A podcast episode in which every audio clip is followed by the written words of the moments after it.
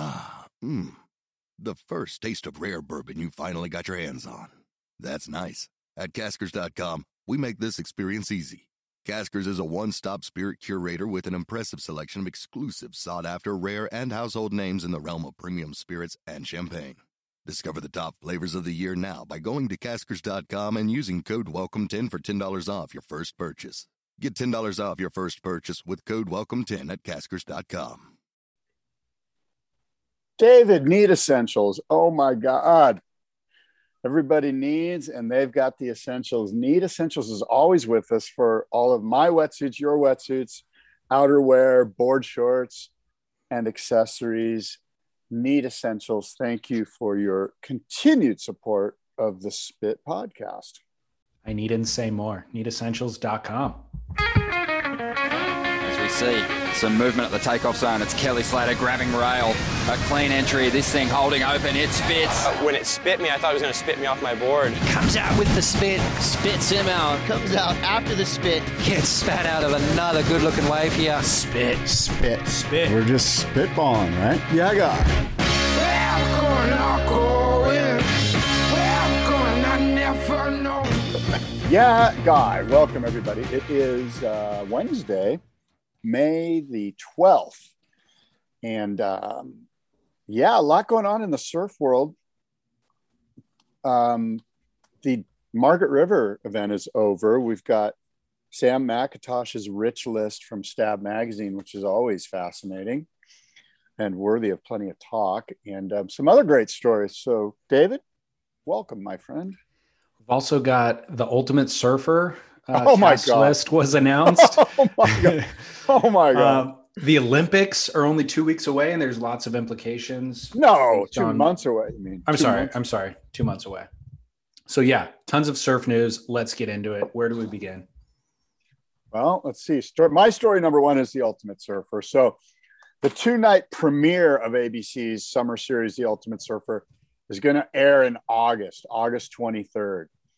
Um, it'll be following all new episodes of Bachelor in Paradise, which might be a great lead in. The Ultimate Surfer features NFL quarterback Jesse Palmer as the host of the surf competition series. It also has sports anchor Erin Coscarelli, and and it includes, of course, the iconic voice of professional surfing Joe Turpel. The Boardroom Show podcast guest, Joe Turpel. Right. To serve as commentators. Now, in addition, 11 time World Surf League champion Kelly Slater is the lead consultant and also serves as a special correspondent.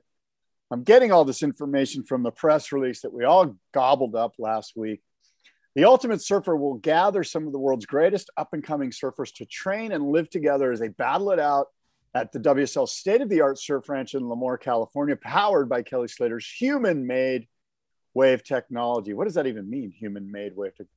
In the hope of competing against and amongst the best athletes in the world's fastest growing sport. Hmm, what about pickleball? That sport's growing fast. Slater will serve as an on air talent and special correspondent. So, David, let's get into the surfers competing. I'm sure you have the list in front of them, in front of you. Break it down for us. Who are the who are these best athletes in the world?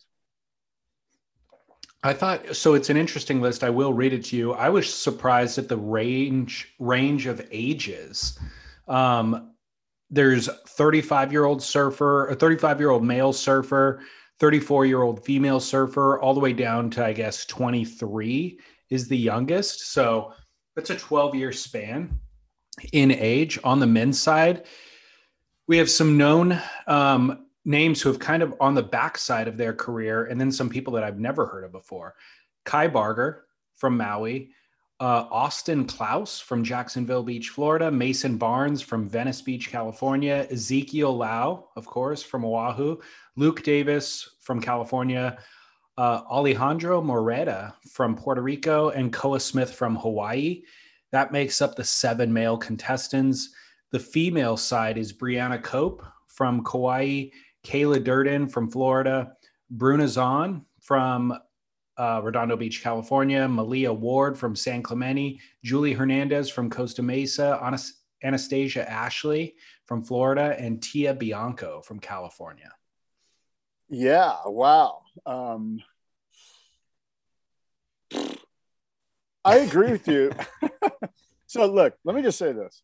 When I first saw this come out, I initially was like, oh, this show is going to be lame.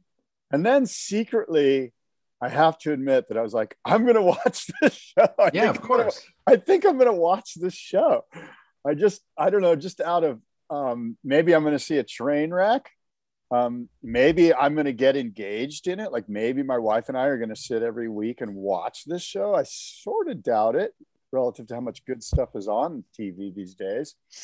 Not to mention that, you know, there's baseball um, in August.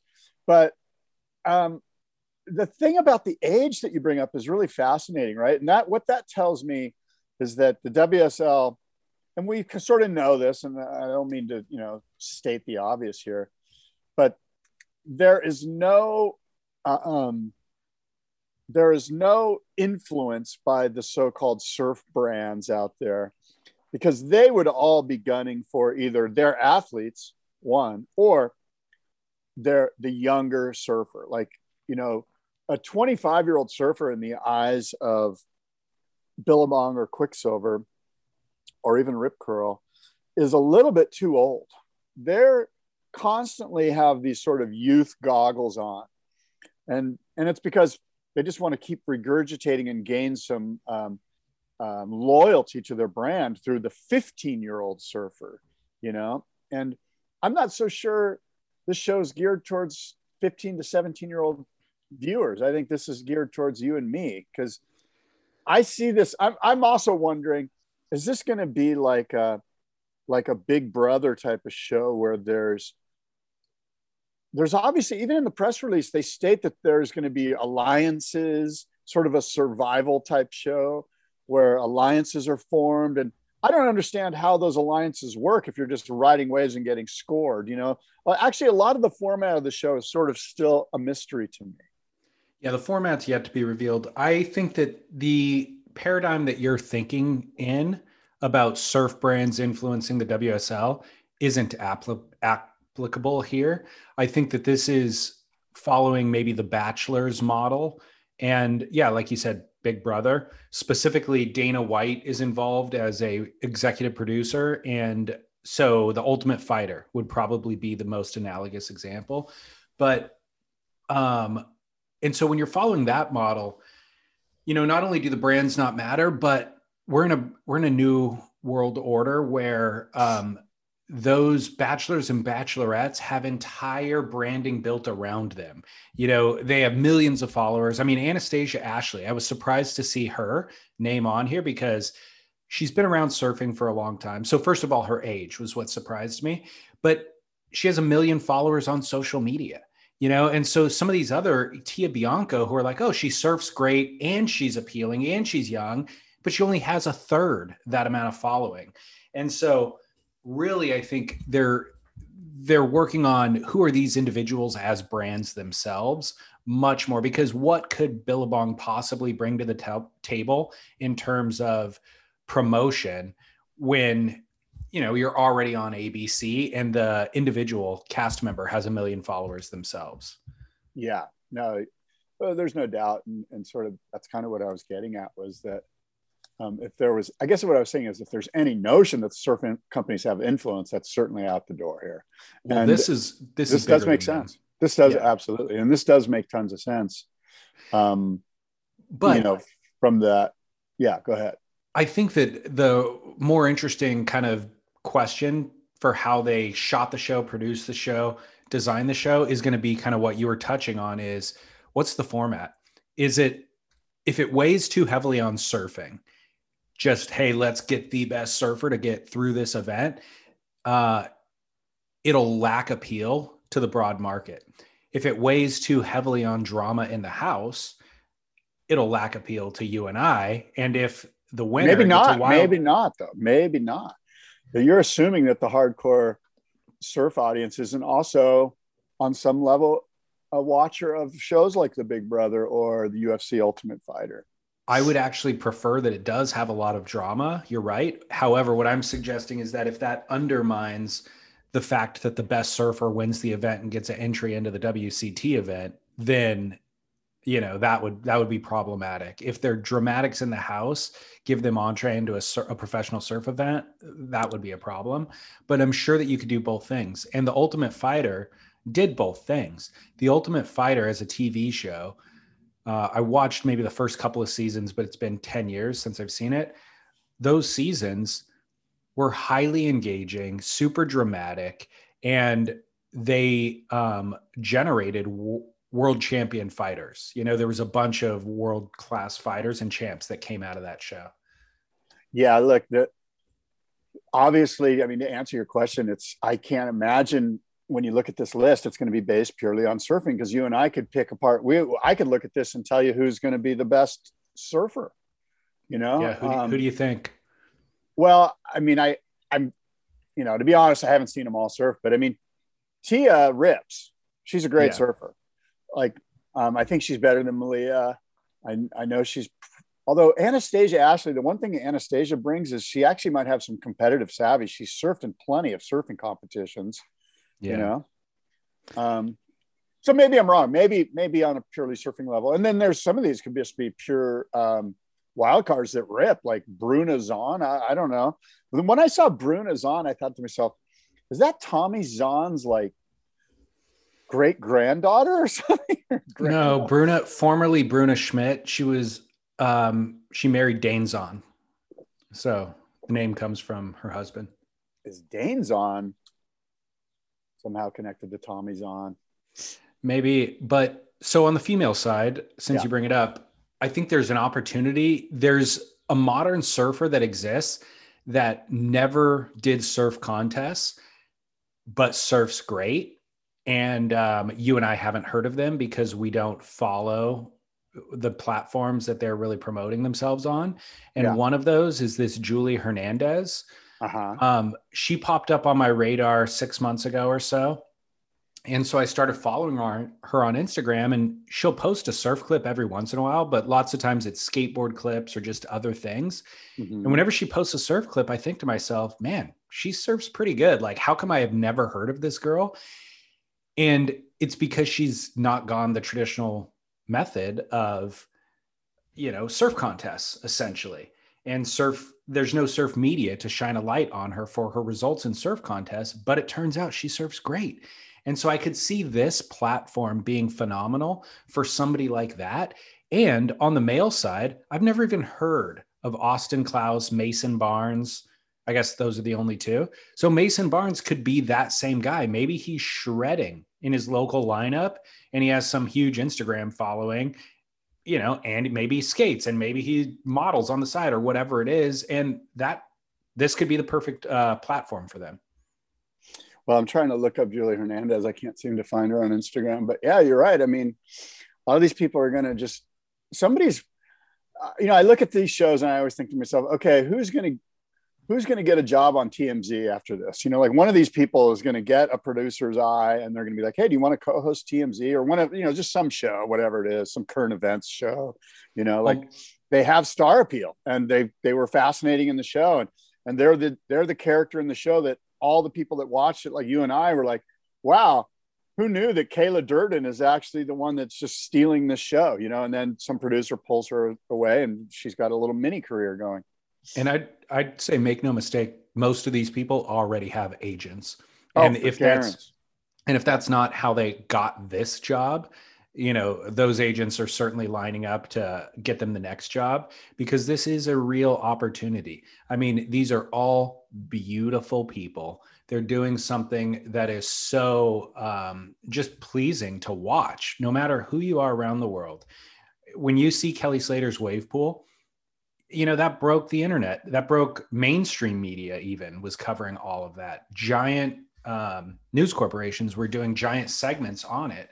And so you put these beautiful people in there and then throw in a little bit of drama. They're all wearing bikinis and board shorts flexing their six packs. What else are they going to be doing? Let's it's in the chase. Totally. So then if that happens too if somebody if anastasia ashley the eldest in the house starts an affair with the youngest male in the house, that would be sensational. You know, that'd be that's a storyline right if there. she starts an affair with the youngest female in the house?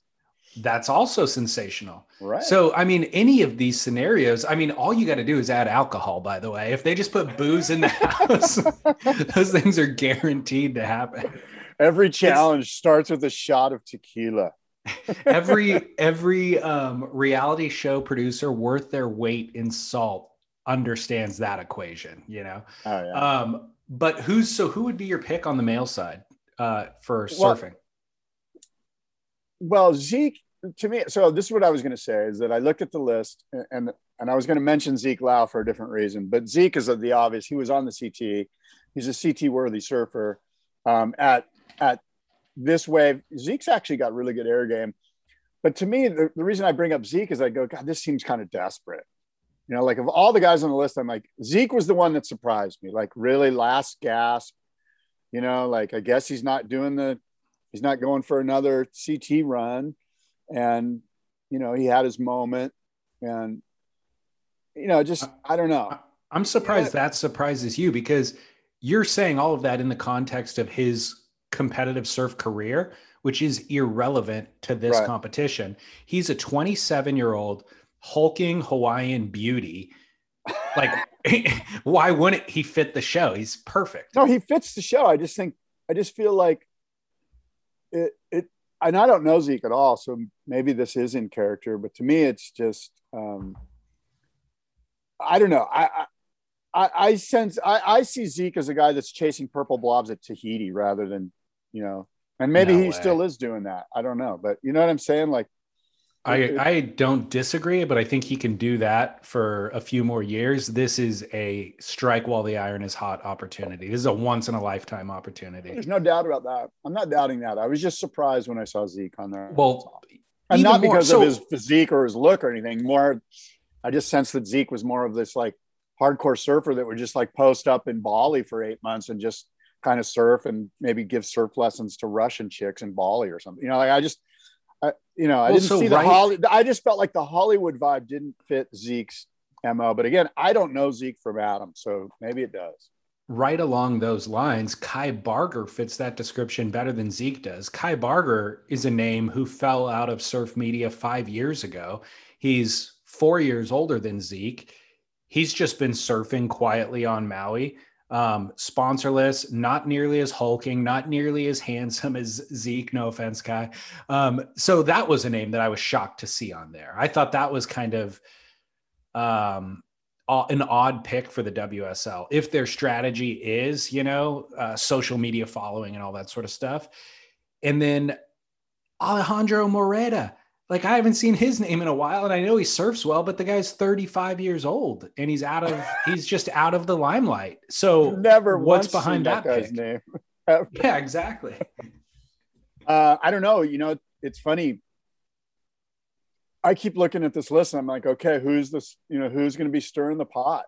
You know, which which one of these people are going to be the reason that you tune in to see them either blow up or do something crazy? From the women's side, you you immediately go, Anastasia Ashley is savvy enough to raise her hand in the production meetings and go, I'll be the one that gets gets crazy if you want. I'll do that. I'll be that person. Yeah. Malia Ward also, I see her as the one that raises her hand and goes, you know what, I'll get crazy. Um, and, you know, it, it's going to be interesting to see, right? Alejandro Moreda, who the hell is he? You know, like he was a QS know. warrior for a while. What who about isn't? You were on the QS. I was on the QS. We're all QS warriors. Come on. you know who my money is on? I think you're right. Zeke Lau uh, is the best surfer probably of that bunch, or the most well-rounded.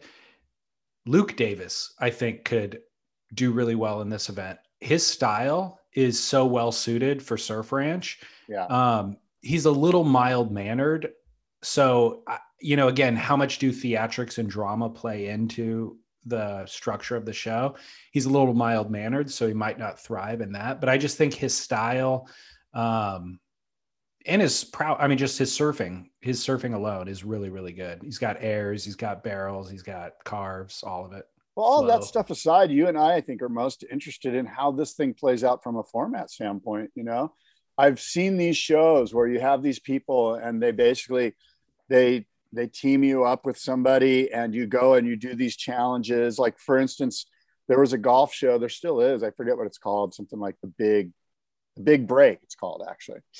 And they get a guy and a girl, and they go up against another guy and a girl, and they have these golf challenges, you know. And so I imagine they're going to, maybe they're going to have these surf challenges, like your challenge to do, you know, two floaters and an end barrel on the left, and who, and we're going to be judged. You're going to be judged by Kelly and blah blah blah, and and, and then all the others sit on the sidelines and they have b-roll of their expression as these people surf these waves. And and then at the end and so that makes sense to me but i'm i'm more wondering how rivalries and dramas play out aside from the competitions. How do they get conflict created in the house there at the surf ranch? I imagine they're going to be staying right there in those airstreams um, so that's that's yet to be revealed.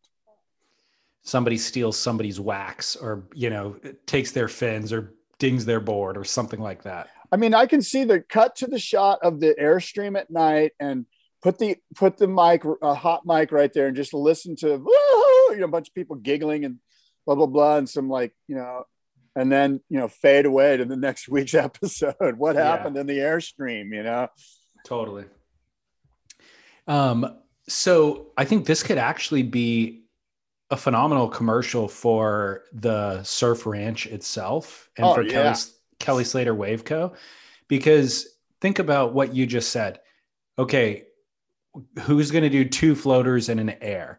And then they show them programming into the software two floaters and an air. And then the wave starts peeling and it gives you a floater section, a floater section, and an air section and each surfer gets the exact same wave to compete on that's something we've never ever seen before. We only fantasized about.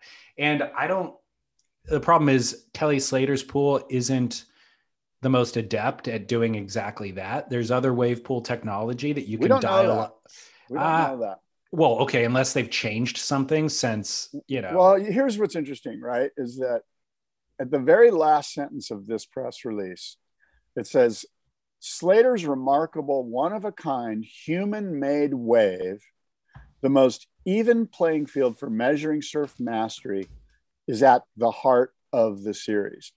So obviously, these guys are like, hey, let this is just a marketing vehicle for our wave to sell Coral Ranch in Palm Springs and to get people to buy homes, you know, around our facility. And oh, by the way, Dana, if you put your name on here, Dana White as a co-executive producer, we'll give you a little slice of the pie in Palm Springs at Coral, you know, at Coral Springs. I think that's what's called Coral Springs.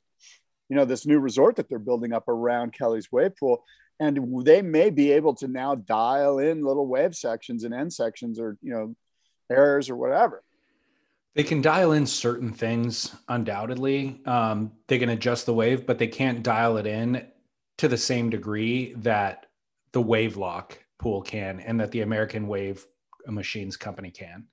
And so to the general public, of course, they don't know those differences. And so even dialing anything up will be remarkable, but it's certainly never going to have the air section that the American Wave Machines Company has, you know?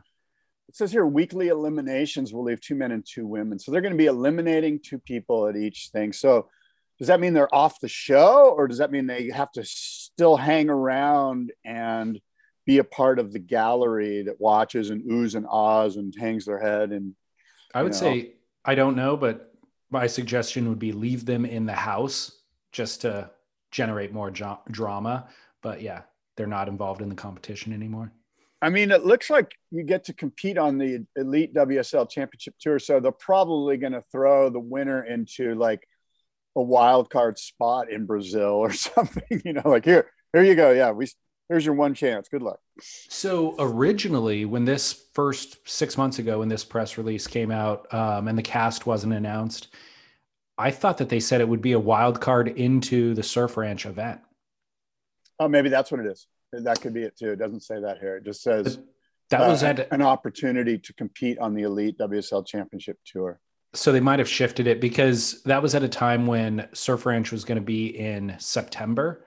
So if this aired in August, maybe it would be over by sep- by the event at the CT event, and then the winner could surf in that event immediately thereafter. But the tour schedule is shifted, and that's no longer the case. So, well, I mean, it's if I was to ask you who are the two surfers at the end, um, you know, I don't know the women's side as well as I know the men's side, but I think Zeke Lau and Tia Blanco rips, man. I think Tia on the women's side, Julie, I'm going to throw in there as a sleeper pick. And then um, on the men's side, I would have to give it to Zeke pretty strongly. And then maybe Luke Davis would be my second pick. Wow.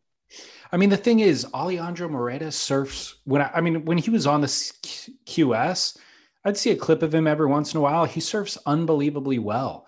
It's just, of course, he I does. I just don't know how that translates to the pool. You know, I mean, I, I don't know. They all surf great on the. I mean, if you know at that level, you know they're more or less pretty damn good. Yeah, of course, of course. I mean, is there going to be a guy on here that's just a full barn? The, none of them are going to be barns, but I guess the other thought that I'm that I was having a hard time uh, crystallizing is the surf ranch almost homogenizes everybody surfing because it's like, yeah, I can think of Alejandro Moreda surfing amazing at gas chambers, but I said, how does that translate to the pool? And I could think of Kai Barger doing these crazy late drops in Maui and getting shacked and like huge tail whips.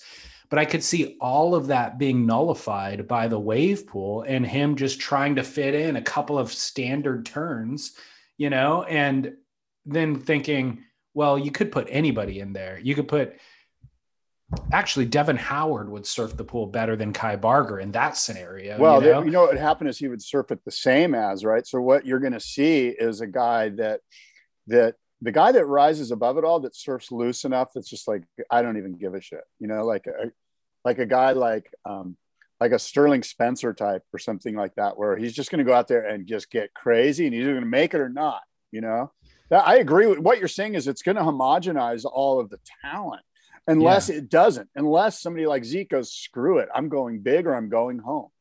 You know, and yeah, then that guy's going to be, you know, setting the standard. You're right, but we've seen people try to do that in the pool. I guess Gabriel and Felipe are kind of the only guys that we've seen successfully do that in the pool. Yeah, you do need time in the pool, right, David? That's kind For of what sure. you're getting at. You need a lot of time in the pool to because there's this concept that that floats above you when you're in that pool that this is my only chance. The vibe that this is my only wave. The train is starting. Oh my God, I'm feeling pressure. Everyone's watching, and this is it. There's not a wave behind it, you know, and that that that psychology that it gets in your head undoubtedly. So I mentioned Luke Davis and his style. That's who I was thinking of succeeding in the pool. And as I think more of it, he'll complete rides from beginning to end with seamless flow. In a CT, that'd be a five point ride, you know? And yeah. out there, it will be, uh, if everybody else is tripping over themselves because of what you just said and falling mid midway down the pool, you know, then Luke will look amazing out there by comparison. But all that somebody would have to do is go flying, you know, above the lip, like Griffin Colapinto that one year on the on the first section. He didn't wait for the end section. On the first section, blew the fins out, did basically an air reverse, and then landed right at the bottom in the trough and like pulled right into a barrel and got barreled down that section that was a point of difference because everybody else didn't want to blow the barrel section. So they safety turned the first two turns and then pulled into the tube. Griffin throwing the fins there was the point of difference. So, you know, that if somebody does something like that, but even then, as I'm thinking through it, it's not that exciting. You know, it's kind of like that pool just homogenizes and kind of homogenizes everyone surfing and nullifies their strengths every time. Yeah, I mean, look, we're going to be looking to reactions from the other surfers that are sitting in the gallery watching the other competitors. I think that's that's as a producer, you know, I'm going to be asking these people to put their their hearts on their sleeves when they're watching, you know, because we need to cut and and then what's going to I imagine what's going to happen is they're going to cut to the dinner table and there's going to be some discussion and somebody like Anastasia Ashley is going to say something crazy like, you know, Zeke, I mean, you know, if Zeke would have done this, it would have, you know, like there's going to be some outlandish conflict at the dinner table that's going to help to amp yeah. up the the the moment when we're actually watching the surfing. And I guarantee you that there are agents that are like, Anastasia, here's our plan. I want you to just be fucking wacky. I want you to just yeah. be crazy at the dinner table. Like, I want, we want, cut a bitch. Yeah, just like go crazy. You know what I mean? Raise your hand and go, Zeke, I'm pregnant. You know, like, you know, like, like, like, really blow the, blow, you know, because they all want, you know, the producers all want to be able to go, oh my God, next week you won't believe the big reveal, you know? Especially if it's on ABC. That's the other thing, you know? Yeah. Maybe they won't um, pregnant. No, no, I think they would on ABC. Oh, um, oh, yeah. yeah. I guess the funny thing is, is that you led. This is the leading story this week. I fully thought that I would mention the Ultimate Surfer, and you'd be like, "That's not even a news story. I don't care about the Ultimate well, Surfer." I, look, the, when I first saw it, that was my reaction. My reaction was, "This is lame." You know, this. Yeah. I immediately went to the Surfers are the worst. This is lame. Then I kind of excavated my feelings about it, and I thought to myself, "You know what? I'm actually going to watch this," because I was kind of engaged by their promo image of the Surfers. I was like, "Oh." You know, I was I was like, well, Zeke's in this. I'm gonna wa- I want to kind of watch Zeke, you know, and Anastasia Ashley's in this. She's she she could she could go like Karen on the whole show, you know what I mean? And so I was engaged by that image, right? Of all the I was stoked to see who the list was. And then, oh, I don't know this guy. They all looked like legitimate contenders on some level. You know, it wasn't like they like for instance, they picked this guy Mason Barnes. Now, I don't know Mason Barnes and I'm not engaged by Mason Barnes. If they would have picked a bunch of Mason Barnes from Venice, I probably would have went, yep, as lame as I thought. There's no way. I've never even heard of Mason Barnes. There's no way he's a CT level surfer. But with Zeke and Kai Barger and Koa Smith and Luke Davis, you're kind of like, you know what? Those guys could actually be in the bottom 20 of the CT right now. Like they surf Mason, as good as, you know, number 25, whoever that is. And if Mason can hang in any way with them as a surfer, then that's amazing, you know? Yeah. I mean, he might so. be a surprise. I, he's the one guy where you're like, who? Oh, they just grabbed a local guy from Venice because he's nearby to the shoot or something. Like he can fill. I don't know why. Do you know Mason Barnes? No, I've never heard of him. Um, well, I agree with you. I'm excited to watch it. Uh, I'm excited for the implications for everyone involved and for surfing at large. I think, you know, could be a good thing. Yeah, look, it's going to be fun or it's not, you know, whatever. You know what I mean? It's either going to be fun or it's going to be not fun, you know. But, but I think the bigger thing is is you know, oh my god, is this what the WSL's come to, you know? And I think yes, what the answer what, is yes. It is, but you also what you need to do though is you kind of need to separate the two. You kind of need to like some people are going, this is this is what they're putting all their energy into. No wonder the W, no wonder the CT is lame. And there might be some validity to that claim. And I think you're probably going to take that position, you know, based on the past year and their inability to get us in really good waves, although we've had some pretty good waves. Um, but I think you need to separate the two and realize look, there's the entertainment division, which I think has nothing to do with what's happening in Australia right now. They're focused on making this thing and frankly this thing might drive enough revenue to make it so that the ct actually can can be a loss leader. You know what i mean? And so and, the, the idea that these are all that, that they're putting all this energy into this and that's why over there is not good i think is a it's an easy place. It's low hanging fruit that I, I don't think has any validity. And i think ultimately the goal is uh, this not only is a profit center, but it actually um, makes the tour more popular. It makes their main product more viable, more popular. And so that can remain the main product. Um, but this is a marketing vehicle for that main product, you know? And yeah. this engages non coastal dwellers to then watch the main product, which was never, we were never able to do before. Yeah, it's funny. You know, initially the WSL is like, hey, everyone's going to watch us like the NFL. We're going to pick up all these guys, all these people in, in the middle of the U.S. that don't know anything about surfing, and that just never happened. And so now this is actually a smart move, as you say. to maybe maybe get a few, maybe hook a few of those um, Ohio residents that have never surfed but love Kelly Slater. You know, totally. I know this isn't exactly analogous, but um, I've started watching The Voice. Have you ever watched The Voice? I watched the very first couple seasons of The Voice and absolutely loved it. It's freaking good, dude. Yeah. Like I, I'm just moving around the house and Lauren would have it on in the living room, and I would just be like, "Oh, that so like like network TV to me is like yeah. gnawing, you know, yeah, like yeah, I, I grating."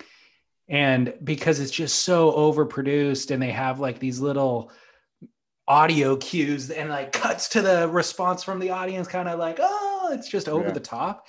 So I walk by and I cringe within two weeks, I'm sitting on the sofa next door, staring at the TV, like cheering for certain contenders. You know, like it that overproducing is a very specific equation that tugs on your heartstrings and pulls on your emotions, and it brought me in, and I was fully engaged in it. You know, and, I, and well, the, look, I think if you boil down the voice, the bottom line is is that those people have incredible talent, and there's a lot of truth to the voice. You know, like like the b-roll stuff you see when they like meet um the you know family. one of the or meet one of the stars for their production process where they're like okay this is the song we're going to oh, do yeah, yeah yeah yeah when they go in and they play the piano and they go like try to get to a different pitch like that's all really happening like they you know what I mean? It's not like yeah. we're at the dinner table and somebody's saying, Zeke, you got me pregnant. You know, like that's BS. Like that's, you know what I mean? But like the stuff you see in the voice is like really truthfully happening. And then you cut to the performances and these people all have really good voices. I mean, once you get to that level, they've been weeded out. They've filtered out that, you know, all you got to do is get an agent, put a nice dress on this person, and she's a star. Yeah. And so, what that could be the equation they follow um, for this show, too, is like cut to Malia Ward on her hometown in San Clemente and like, meeting her parents, hearing about her family background, hearing about her upbringing, you know, all that sort of stuff would be wise to build char- interest in the characters. Yeah, and I think a lot of that stuff will maybe happen later on in the series after the producers just have determined through market research which one is is getting the most traction amongst the viewers. And then well, who's like, still every, in the event? Everyone really loves this person. Yeah. Let's, you know. Yeah. Anyway, Good. enough well, about that. We're excited. Apparently, oh we are excited. we wasted too much of this show. John John Florence has had surgery, right? I just read on Stab, well, it was on Instagram too, but um, John posted a photo of himself in a hospital bed, surrounded by his wife, um, surgeon to the Surf Stars Warren Kramer, and his right hand man Eric Knudsen. I'm reading directly from Stab, by the way. And John's caption read, and this is quoting John um, I woke up to the report from the surgeon that everything went well, as well as possible, and the procedure I had will give me the opportunity to surf at full strength sooner than I had hoped. And that's an important sentence. Feeling motivated to really know that the Olympics are attainable. I am excited for this, and I'm going to do everything I can to make it happen. Is Kelly Slater cringing? Of course not. He loves John John. John John could be his son. But when you when you hear that, you know, are the Olymp- are the Olympics cringing? Like, you know, of course, John Johns is powerful, like, uh, and and you know, a surfer as Kelly as far as viewership and stuff like that. But um, what are your thoughts on all of this? I think what's super interesting is all three. I mean, the two and the one alternate male American competitors are all injured right now. Kolohe Andino's out with injury. He's the number one. John, John, and Kelly were fighting for the number two spot in 2019 because it was based on the rankings. And John, John was injured that for most of that season. He came back to compete at Pipeline strictly to protect his Olympic spot, which he did. John, Kelly got injured before Australia this year. Uh, and now John John's injured. So John John, I don't know what Kolohe's outlook is. If Kolohe um, will be healed and ready for competition uh, in August or yeah, in July, I guess. And if he isn't, then Kelly gets bumped in as the alternate. John John's claiming that he probably will be able to compete. Will Kelly be able to compete by then? We don't know. And so Seth Moniz is the next call up after that. And this is this doesn't bode well for Americans, America's very first Olympic bird. Uh, what What do you yeah. think I'm thinking right now? Any idea what I'm thinking? Um, I'm no. thinking that there's an American on tour that looks as good as the only American on tour, John John Florence. Griffin. Um, right. my opinion, Griffin, Griffin, Griffin has got the game for Shitadata or whatever in Japan, that wave. Griffin Colapinto. Yeah, sorry. Griffin Colapinto, in my opinion, like if you could pick an Olympic team, he would be on the team. He was surfing yeah. insane at Margaret's. Totally. I thought he, he could have won that event. I do too. He he he looks so great. And eh, so anyway, that's what I'm well, thinking. I'm like, where's Griffin in all this? Do we really- He's right after Seth. Yeah. So he's the next alternate after Seth based on the 2019 rankings. Could we have and Seth and Griffin? We, I mean, we'd almost be better off at this Don't point. Don't you think? Yeah, totally. I mean, Seth, as great of a surfer as Seth is, he's continually disappoints in competition. I think he did okay at Margaret, but yeah, Griffin stood out at Margaret River. Griffin, every heat that he was in, I thought to myself, I almost even texted you, Griff could win this thing. Yeah. Um, but so how, you, how it, did you come to how did you come to that determination specifically with Griffin's surfing? He had uh, a kind of element of progression that nobody else had. There was a lot of good surfers out there that would just go and throw two hooks, you know, on the open face. Griff had like fins coming free. His board would kind of disengage at a certain point and it would slide and he would hold it together. I remember one fins free turn he did on the first section of the wave where he just, it was like a turn everybody else was doing, except it was a foot above the lip of the wave. And then he just rode it out beautifully. When he was hitting the end section, it was the same thing. There was like a lot more kind of um, perilous moment where he'd hit the end section. You weren't sure if he was going to man- make it or not. And then he would land. A lot of people are stuffing that end section uh, before the lip, like turning just before they hit the lip so they don't have to encounter that reverberation. He'd go straight into it his board would kind of wobble and then he'd land in the flats you know it was exciting well that's that's what i was going to suggest to you is that the way griffin handled that end section was always with conviction even yeah. if he was maybe wobbling a little bit i wouldn't suggest you I would just suggest you he was just kind of falling well the board the, the board might flutter under his feet to where right. he thinks yeah but when he landed he landed with such conviction totally i just thought he he really commanded that end section like he was like, I'm here. Like he put a stamp on every end. Exactly. Exactly. So that that's what I was trying to say too, is that he would bend the will, bend the wave to his will, like smashing into the lip. Where whenever whenever anybody turns before the lip on that section, you know they're doing it just to play it safe. If they were free surfing, they would crack the lip and maybe they'd fall. But in the comp, they're like, oh, I don't want to ruin this wave. So I'm just going to turn in front of the lip and hopefully the judges will think that that was an end section turn. And that's pathetic because when you see somebody do it right, John John was doing it right, which is how he got injured. Um, it's amazing, you know? Yeah. And Griff was doing it. And what about this this event? Did, did I think it finished last week after our show, right? Yeah. Right? yeah. Yeah, Margaret River. Yeah. Real so, quick, yeah. I mean, I look, the thing is about these competitions is they kind of speak for themselves. There's not too much discussion. I know you like to break it down pretty heavily, but um, I mean, my my main takeaway is Jordy had a great result, and he's got to be happy with his result. And Jordy's in the top five now, and Julian Wilson sort of faded from the conversation here, when, the Jordy Julian conversation. Um, how did you think Jordy looked? I thought he didn't. I, I didn't think. I thought he just like was scraping by. He was just like scraping by every heat. He was just barely pulling it off, and he didn't necessarily look sharp until uh, the semifinal heat. I thought the semifinal heat he had, he wrapped it up to a, a, different notch. He ratcheted it up, excuse me, to a different level. Um, and so, you know, like I said, a second place is a win relative to his place on the rankings. Um, undeniable it is not to take anything away from Jordy, but Jordy is not surfing to Jordy potential in this event. And congratulations for making it through those heats. And you're right, when Griffin held him to task in that semifinal heat, he elevated. But you know, we've talked about Jordy in the past. Maybe him, maybe he's been um, trying to peak late in the season. He's he's clearly he's proven for a decade more than a decade that he can do anything, right? And so when you see him holding back, you know he has the talent. So why isn't he delivering on this wave?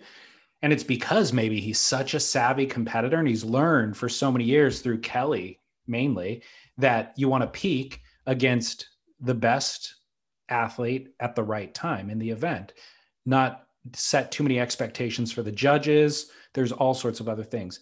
And so maybe that's what he's doing. But it's like when he's barely getting through heats by, you know, less than a point, it makes me think that's not the strategy. He's actually trying his damnedest and he's barely he's getting a 4 against Julian at the buzzer beater and claiming it like it's a 10 because he's that shocked that he put together that, you know, like, and so I, I, don't know what's going on with Jordy. He's so much more talented than his surfing is illustrating or demonstrating. And he's a full world title contender and he deserved to be in the final. But it was almost like with Conner Coffin at the previous event, where you go back and you look at the surfing and it's like Connor wasn't the second best surfer in this event by far. Yeah. Jo- Jordy was not the second best surfer in this event by far. Griffin yeah. Colapinto was. John John Florence certainly was. You know. Well, that's just the nature of a, the draw. You know how these things are drawn. You know how the seeding happens. So it is what it is. You know, um, it's I don't know. Did you see that Taj got the Rottnest? I did. So Taj Burrow's going to be the wild card at Rottnest these wild cards when they put these older guys in it, I, I just feel like they're doing a disservice. I do too. I mean, like if I want to watch Taj surf, I'll go watch Stab in the Dark. you know what I mean? Which so, I love. But do you really think you know, I mean, so I guess on some level you're like, okay, Taj could go in there and he could upset the situation, which is kind of cool. I get that. As long as he upsets it in the like quarterfinals or the semis, it's when they just kind of like mail it in and they get a 13th they get through the which Mick, Mick Fanning did. You know exactly. So I think there's they've got Kael Walsh. So there's four wild cards uh, in this event: Kael Walsh, Liam O'Brien, uh, Stewie Kennedy, and so two older guys, two younger guys. Taj being the fourth.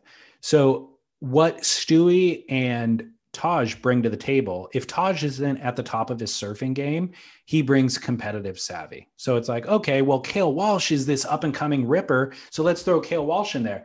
But often those up and coming rippers lose in the early rounds because they don't have competitive savvy.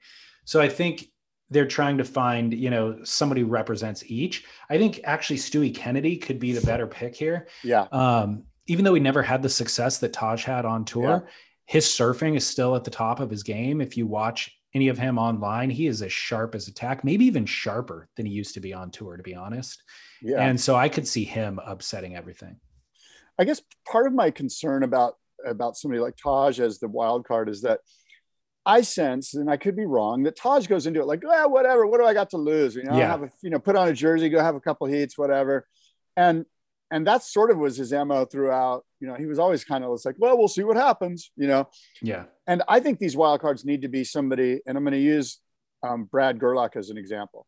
Somebody who's like, I'm going to win this thing. Like this mm-hmm. is my mm-hmm. chance. You know, like that has the mental sort of competitive.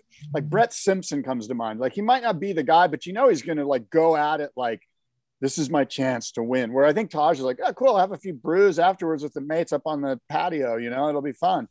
I'd rather these older wildcards be guys like Stu Kennedy that are like that are just competitors, you know, that like the guy that, that will not lose at ping pong on a Saturday night, like that type of guy. And I I don't know Taj, but I sense that he's kind of the, the vibe that you get is like, I'm a little bit out of shape. I'll do stab in the dark, you know, don't hold me to it, blah, blah, blah. Sure, I'll put on a jersey. There's just not that sense that he could really upset the apple cart. And unless you come into it with that dogged mentality, you're not gonna you're not gonna dethrone, you know, the world title contenders. Yeah. Like Italo's not gonna lose to somebody who comes in half-assed. No. Um, one of the other incredible performances in this event was Matt McGillivray. Yeah. I, I mean, know. no joke.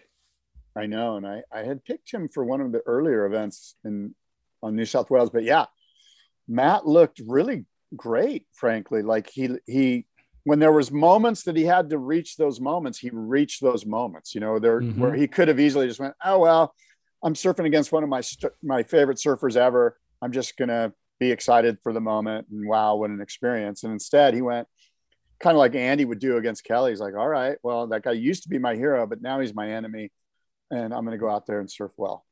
Well, it looked similar to what we saw from um, Morgan Cibilic in the previous two events, where yeah, it wasn't he was unflappable, wasn't um, intimidated by any of the big name competitors, and his surfing also just looks so well rounded, so polished. So his fundamentals are really sound, and um, his style, you know, flow in between turns, all that sort of stuff. I just I was really impressed. Yeah, he was it was fun to watch, and I'm sure that um, you know it's it's good for the world tour to have a couple South Africans that are moving the needle. Another couple of interesting things worth discussing. Gabriel Medina lost uncharacteristically to um, Seth Moniz in the round of 16, I believe. Yeah, round of 16. So that's an early loss for him. Um, Kanoa Igarashi, very uncharacteristically, burned Matt McGillivray in their heat at the very beginning of the heat, completely like unforced, just full brain fart. Like, Matt McGillivray has priority, is paddling into the wave. Kanoa's on the shoulder, just goes and burns him. he never looked back once. And how he didn't have an awareness of where the guy with priority was in the heat was unacceptable and just so unlike Kanoa. Kanoa's a steel, like a very steely competitor. Well, but usually. is it? Is it though? I mean, now we have two different situations with Kanoa that are totally out of character.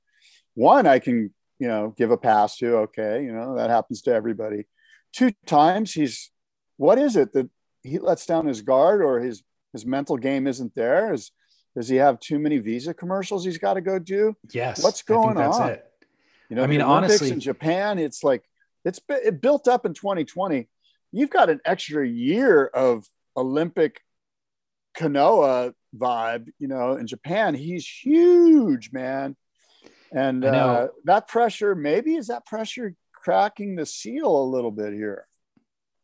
Further, I'll make a further claim in that I think that he enjoys the limelight. And so I think that he's reveling in it a little bit. Absolutely. And yeah, there's some there's some surfers, I don't know, Italo would probably be a great example where um, you can see him enjoying the limelight, but it's really he's just ha- he's an affable guy. He's having a blast. And if there's cameras there he's happy to just continue having a blast in front of the cameras. It seems like kanoa is a little bit more um, caught up. Calculated. Yeah he's a little more calculated in trying to vie for that limelight. And then yes caught up. Once the attention comes that he's actually like thriving off of it and Maybe yeah, there's fueling, a girl in the picture, something. Or, or maybe there's been a, knows? there's been a girl for a while. I oh, don't oh, really? Know maybe still... there's another. this is like the ultimate surfer. We're just throwing stuff exactly. out there, seeing what sticks. Something. All of it. It must be something in his headspace. I think you really nailed it. That that at, at some point, all of this attention gets in your way, you know, and it it's hard to get it out of the way and to focus. You have to actively um try to not let it get in your way you know because if you're if you're making millions of dollars a year women are lining up you're traveling the world you're young you have everyone's obviously bowing down to you. You know as um, professor galloway who you love one of his quotes is like look if you tell a 30 year old male that they're jesus and give them a million dollars they'll tend to believe you that's so true. It's a hundred. I mean, it's so true. I mean, that is the. How old is Kanoa? 26, maybe. Okay. So his, now maybe that's a little old, maybe 24. So his his frontal cortex isn't quite developed yet either. Bad exactly. decision making. Exactly. So yeah. I mean, you really need actively to be fighting that impulse off, and your family all around you fighting that impulse off, which to be honest, maybe that's why Felipe's family was traveling with him for all those years and Gabriel's family, you know, was to create the buffer from all of the vice and opportunity. And what's going on in the Kanoa camp? Are they just having like closed door scream sessions? Like, what are you doing? I don't know who that camp is. Because I guarantee you, if he's 24 years old, this has been, they've been molding this kid for 24 years, man. I will I will say I've known Kanoa since he was a kid. I have not talked to him in years, but I've known him since he was very young and I've known his parents and yeah. they are so solid, you know, like super solid family. Um, and so, but they don't travel with him anymore, you know, like, so he's out on the road and he's kind of been, I think he's, achieved all of their goals and hopes that they had for him and even maybe has the, the sport has grown to a level that it wasn't at when he was young and so he's even gone bigger and farther than they're than they anticipated. He must have so, a handler. I mean but the maybe, maybe we're reading too much so into much. this. Are we reading too much into this? Is this just us making this up or is two mental mistakes enough for us to go what's going on? It's not just two you, mental mistakes. we're pulling that? We're pulling data points from a lot of other things that we've seen too, you know, but but this we never commented on it until there was these two mental mistakes. Right. But let me look at the rankings real quick because he was in that top 5 conversation. Okay, he's in 7th now. Yeah. So he's still not far out of it. Uh, Griffin Colapinto's six, Jordy's in fifth, John John's in fourth, but obviously he'll get shuffled out of that real quick, being yeah. injured. And then you've got Felipe in third, Italo and Gabriel in first. So that's a Brazilian top three. Um, yeah, I don't know.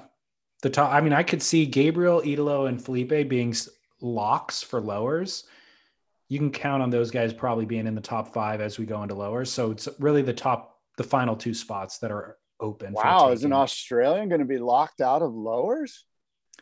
Well, Ryan Callinan is the best positioned right now. And Jordy Griffin Kanoa are ahead of Ryan. Yeah. And then there's no other Australian until Morgan. Until Morgan in is Morgan really going to have a further run into this? Never know. Never know. I have no idea. Happen. Let's real quickly. What about Rottnest? Do you have any insights into who will perform well there? I don't think we really do. It's it truly is a wild card because no one really knows what the waves like. Um, I mean, on some level, I guess we know what the wave's like, but not really. And I don't think the surfers do either. So, in my opinion, you look at the guys that um, that have competitive savvy, that are really going to study the lineup, that are really going to have a, like a Jake Paterson. They're going, look, I know the right seems like to go, but you're going to score more points on the left, or whatever you know, whatever the case may be. The guy that's really focused on on how the conditions are changing and where I can get the most points and I know they all are, but you'd be surprised. There's people that are just rocking up and going, I don't know, looks like the left looks fun, you know? Totally. so I see this as a place for um, veterans. I think veterans, I think, I think somebody like um, uh, Owen Wright, somebody like that could surprise, like a, a well surfed, well, you know, established veteran could do well here.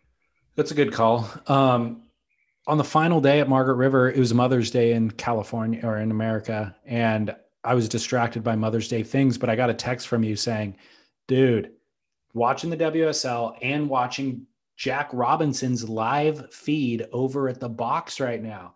What was that all about? Oh, dude, this was one of the greatest things ever. So Maddie Bemrose had Jack Robinson's phone. He was sitting in Chris Bryan's boat, basically a, a ski with a protector around it. And they were so close to the box. And while the main event was happening for the CT, the box was going off, and there was Leo Fioravanti, uh, Jack Robinson, of course, um, Wade Carmichael, Kanoa, and some other guys, just some rando local guys. One of them named Zinkhead, who became sort of this legend out there because he was he was Matt. So the the best thing about there was two great things. The waves were really killer, and guys were getting its proper shacks.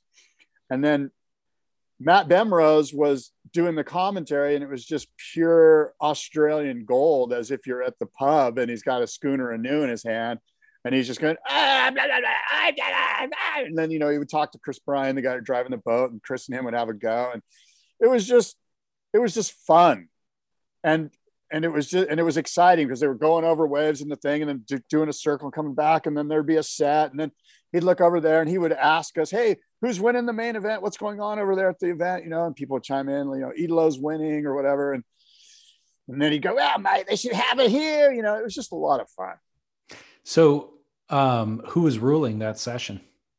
Well the thing that was cool is that they were they had a they had a pretty good rotation going you know literally matt would go okay i think I think Kanoa's up and Kanoa would go and he'd be, looks like Wade Carmichael's up and Wade would go. And it looks like Jack Robbo's up and Jack would go, you know, and there was, and then of course there were these underneath ones that were coming in. And that's where this Zinkhead guy, the Zinkhead guy sort of stole the show because Matt didn't know who Zinkhead was. He's like, who is that guy? He had this face that was covered in pure white zinc.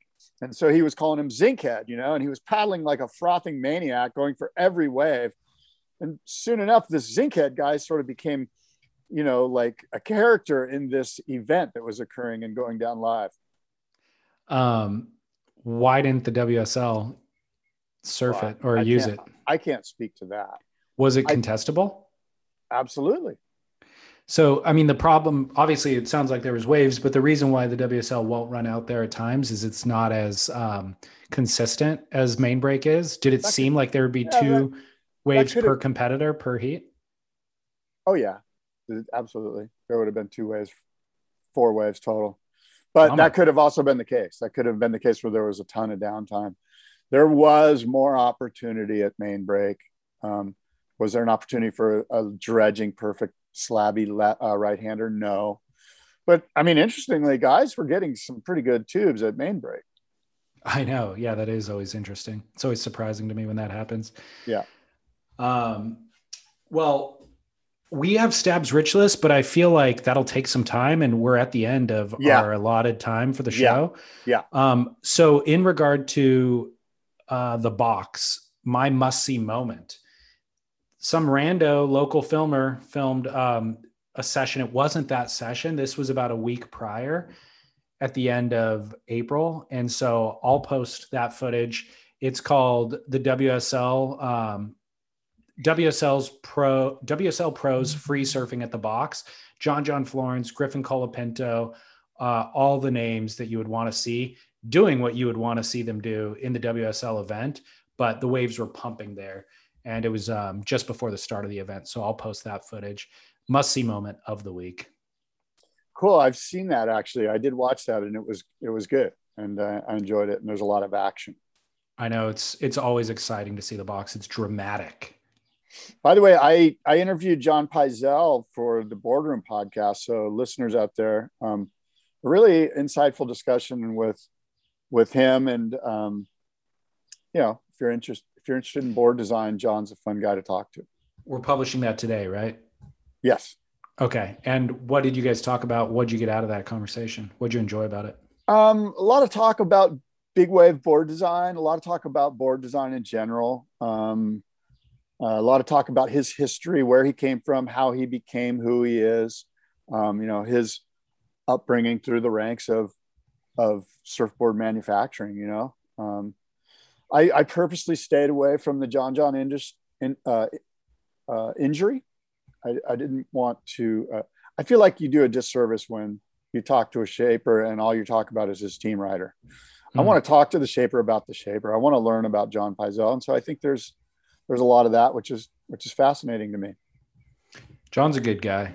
Oh, yeah. Um, yeah, really cool dude, and um, he made those the boards that John John's riding in his recent film Maps of Home off that giant outer reef left. You know, yep. it's like a nine nine eight Padillac from yep. He made those. Uh, those were brand new boards. First time John rode that board was in those. I remember I remember the glass house, I think it's third stone glassing on the North Shore, saying like we rushed the laminations on these boards. Like they showed up, you know, normal turnaround time is whatever, a couple of weeks. And it was like that swell was on. And so we just put those to the front of the line. Imagine laminating a 10 foot gun too. It's no easy task. And yeah, it was like go pick them up from the laminator the morning of the swell kind of a thing. Yeah. So yeah, quite the story in those boards. I mean, there's a lot that goes into a design like that to pull into a backside barrel. Yeah. You know, at 20 feet. Yeah, So- they had some. They have. You'll listen to the podcast. You'll, you'll get some insight from John on it. Cool. The final uh, thing that I forgot to mention when we were talking about the Olympics that we should mention before closing is um, apparently each team has to send two competitors down to the ISA World Games in El Salvador. Right. And so that is kind of a burden uh, to travel. And that is in two weeks, I think. Yeah. The ISA games. Okay. Yeah. It's May 29th through June 6th in El Salvador. And so, That seems weird. There should be a waiver. I think. I mean, well, it don't we, don't we all know who's doing it? Don't we all know who the competitors are at this time? Well, it mean, it- conflicts it- with the WSL schedule as well. It seems like it's the ISA going, "Hey, man, you know, like I get. it- It's definitely it, what it is. Is it's a marketing move. It's like Yeah, of course. it's like the pre-event before the event let's get everyone and i understand that it gets people psyched for the olympics or aren't i already psyched for the olympics like if i'm not psyched now i guess it pulls some people in i get it i'm not against it but in the times of covid it seems like you know maybe you could you could throw a waiver here but whatever Uh, Well, yeah. in the time of COVID, Whatever. and also when the WSL is running events in those exact windows, uh, you know, so it, Yeah. it conflicts with that. So, um, by the way, it doesn't. You don't have to send the whole team. It has to be two competitors. So they could, in theory, like Seth Moniz and you know Griffin Colapinto could go down there just to make the appearance for the rest of the team. Yeah. But that is kind of a sticky little detail there.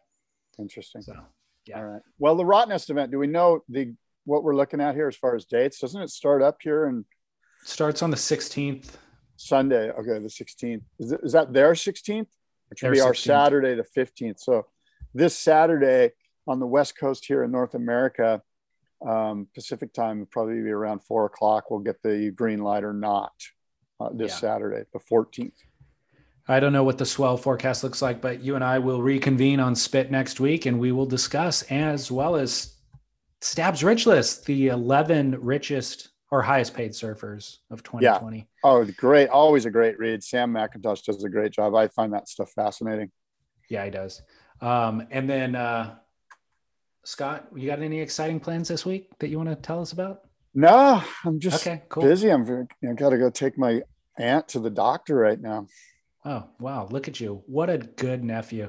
Um, and the, the boardroom show, give it a shout out to. September 25th and 26th. September 25th and 26th, Surfboard Manufacturing Industries Trade Show open to the public in Del Mar. The Boardroom Surfboard Show presented by US Blanks. I will be there, Scott. I will see you there. Yeah, buddy. We're going to be birthing your child there. It'll be insane. It's going to be close. All right. Okay, adios and aloha. Until next time, adios.